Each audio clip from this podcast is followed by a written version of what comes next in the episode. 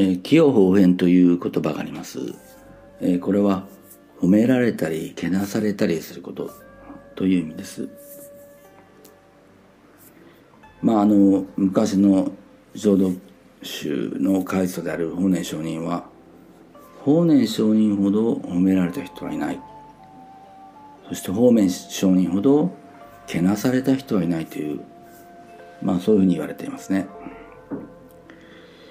それはあのともかく、えー、褒められたりけなされたりすることというので、えー、人間の感情はまあ動くことが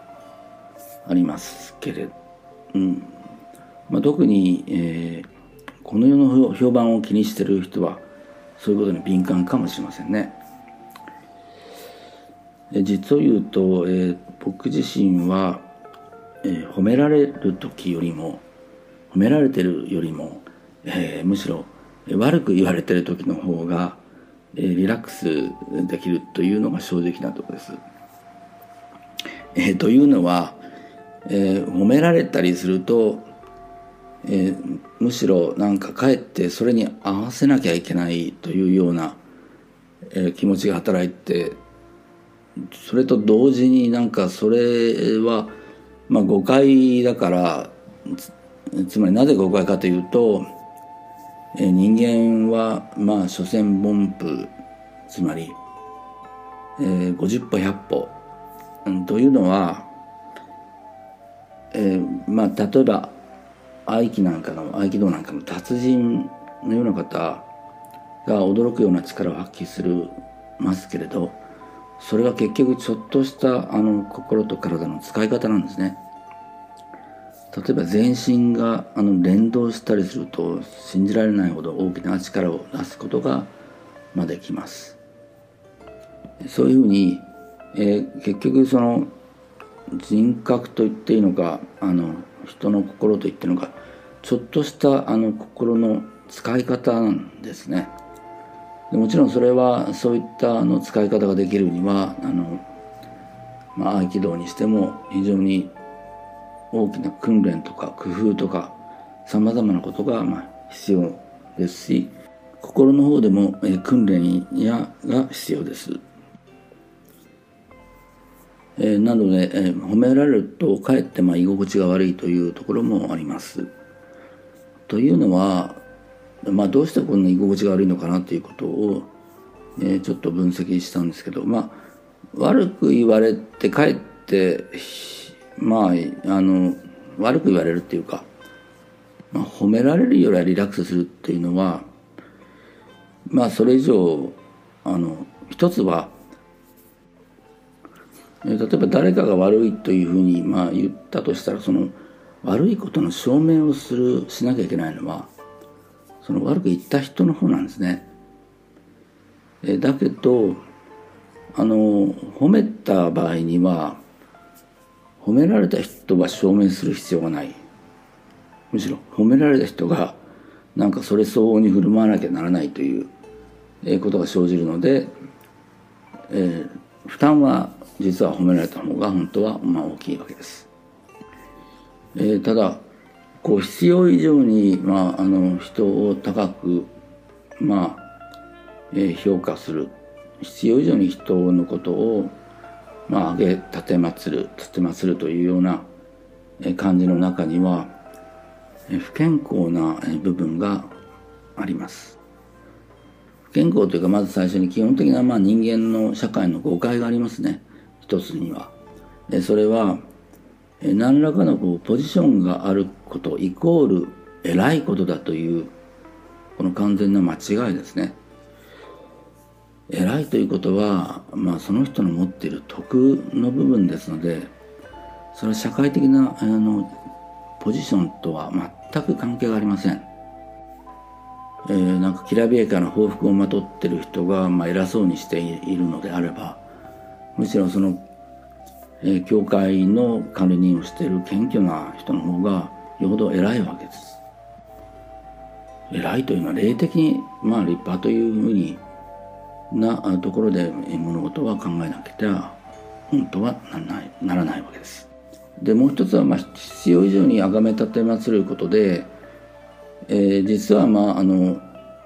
ちょっとした心の使い方なり体の使い方をたゆまない、まあ、努力と訓練と努力で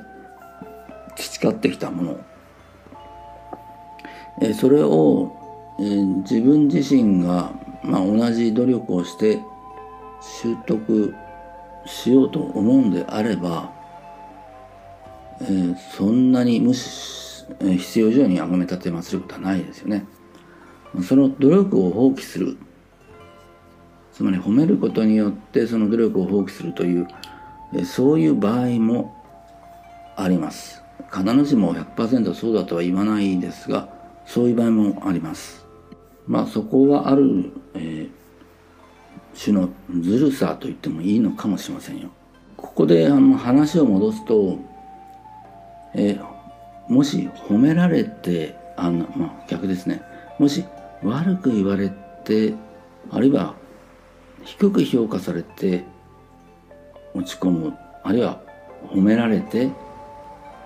えー、高く評価されてなんか自分はそうだというふうに今錯覚する、まあ、錯覚と言っていいのかどうか分かりませんけれど。ただここで明確にしておかなきゃならないことは、えー、人に高く評価されてそれが自分だと思うのであれば人に低く評価されてそれが自分だと思わなければフェアではないですよね。